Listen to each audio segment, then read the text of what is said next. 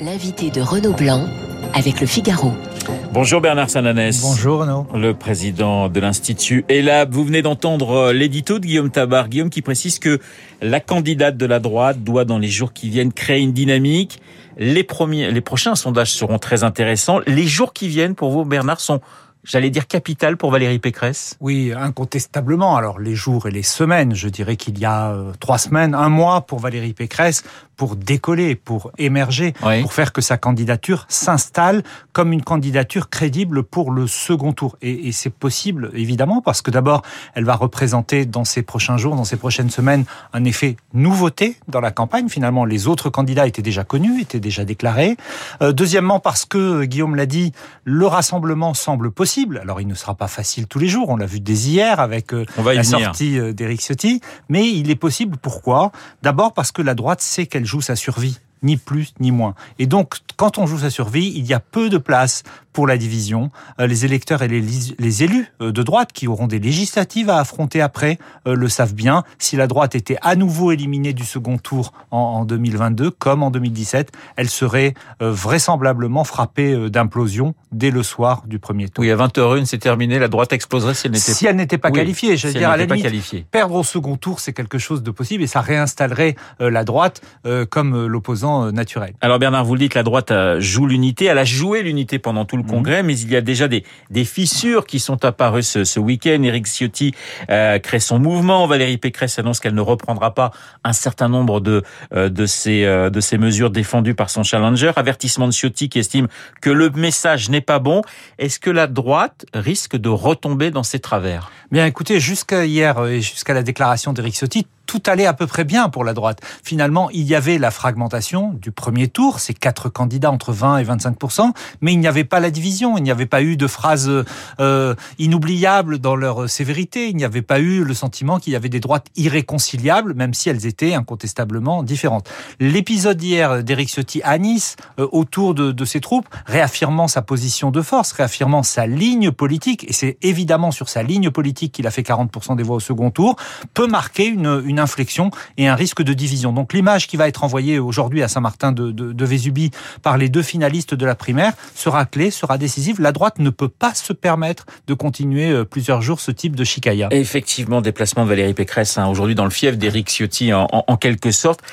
Valérie Pécresse, elle a besoin d'Éric Ciotti. C'est aussi ça, j'allais dire, pour elle, la, difficulté. On va voir qu'elle va devoir s'adresser aussi bien aux électeurs d'Emmanuel Macron qu'à ceux d'Éric Zemmour, mais elle a quand même besoin d'Éric oui, Ciotti aujourd'hui. si on pousse un peu l'analyse, aujourd'hui, dans les prochains jours, dans les prochaines semaines, par rapport à ce que nous avons dit euh, au début de cet euh, entretien, c'est d'abord les électeurs de droite, d'abord les électeurs de droite tentés par Éric Zemmour, qu'elle doit capter, dont elle doit éviter euh, l'hémorragie. Je veux dire, la, la, reconquête des électeurs macronistes viendra, viendra un peu plus tard. Là, tactiquement, dans la construction de la campagne, il y a, au moment où, jusqu'à hier, euh, Éric Zemmour semblait euh, plafonner, voire euh, légèrement reculer, on verra les effets du, meeting de Villepinte, mais il y a cet enjeu de montrer à ses électeurs de droite qu'elle peut, qu'elle peut être au second tour. Bernard, je rappelle que vous êtes le président de l'Institut ELAB les atouts pour vous et les faiblesses aujourd'hui de, Valérie Pécresse avant d'entamer cette campagne?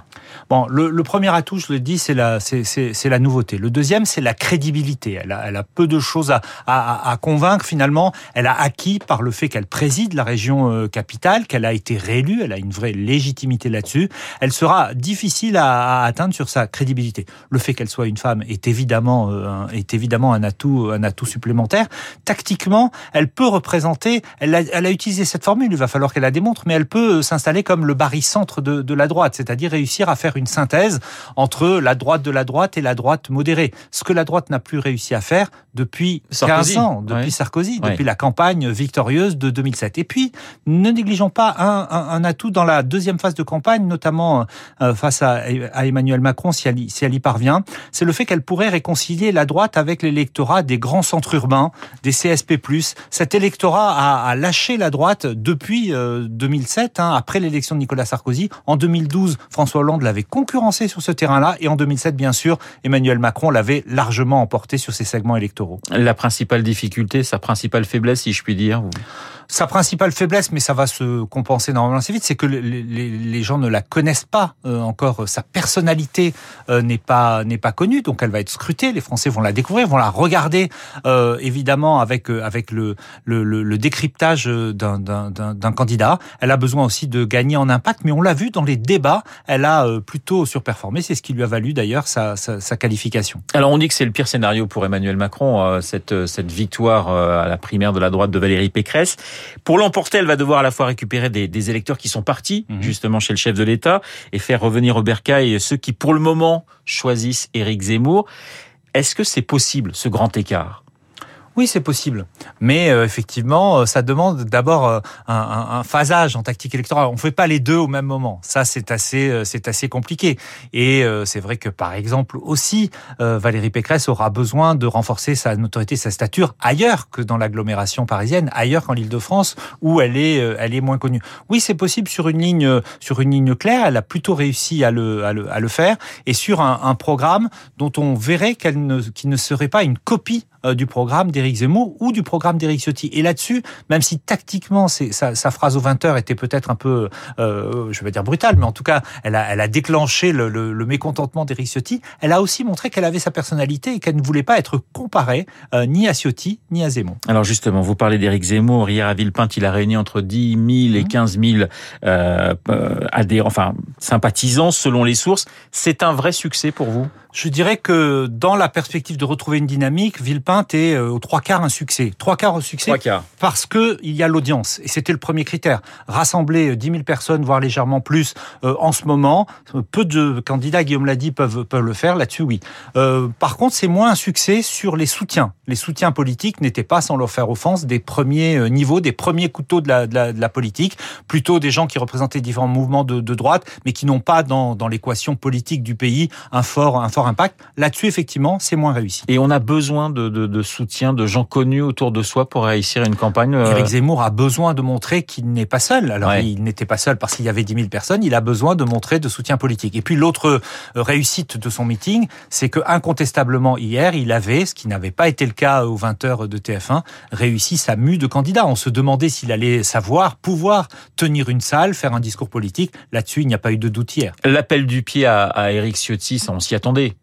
Oui, mais euh, là, ça a été fait euh, directement et sans finale. C'était, j'allais dire, le principal enjeu euh, pour Éric Zemmour de la journée d'hier. Mais vous savez, on, on l'a dit à l'instant quand on parlait de Valérie Pécresse. Valérie Pécresse, son objectif, c'est que cet électorat de, de, de, droite, dans la dernière enquête que nous faisions, il y avait 23% de votants de François Fillon en 2017 qui se disaient prêts à voter Éric Zemmour. Donc ce segment aujourd'hui électoral, il est décisif dans la nouvelle primaire qui commence entre Valérie Pécresse et Éric Zemmour. Il est décisif pour ces deux candidats. Bernard Sananès, on a vu de vives tensions entre les, ce qu'on appelle les antifas et les proches d'Éric Zemmour pendant ce meeting. Ça fait le jeu de qui, en fait? Écoutez, en tout cas, je ne suis pas sûr. D'abord, ça fait pas le jeu de la, de, la, de la, démocratie. Je suis pas sûr que les Français apprécient, apprécient ces violences. Mais en tout cas, pour Éric Zemmour, je ne suis pas sûr dans une stratégie un peu de Trumpisation de sa campagne. D'ailleurs, il a commencé dès la première minute en, en, en, attaquant les médias. Je ne suis pas sûr que ce soit une, une mauvaise chose. La reconquête, c'est un, un, mot qui vous semble intéressant pour, pour Éric Zemmour? Oui, euh, si on si on veut donner cette dynamique et puis évidemment le la comparaison historique de la Reconquista, tout le monde euh, n'en a pas forcément la, la, la, référence. Moi, ce qui ce qui m'intéresse plus et, et, on l'a vu la semaine dernière, c'est que sur ces constats, euh, près d'un Français sur deux euh, en partage, que ce soit le déclassement, que ce soit la question migratoire, et même parfois, on, on ne l'a pas assez dit, on a 25 à 30 des électeurs de gauche qui partagent ces constats. Reste à voir comment ils passent maintenant dans les solutions. Et là-dessus, sur le discours d'hier, on peut pas dire qu'il y ait eu beaucoup euh, de propositions euh, nouvelles et, impactantes pour crédibiliser ces, constats et son programme. Alors ça bouge à droite, ça bouge aussi à gauche avec euh, à la défense ce, ce premier grand meeting de Jean-Luc Mélenchon devant à peu près 5000 personnes.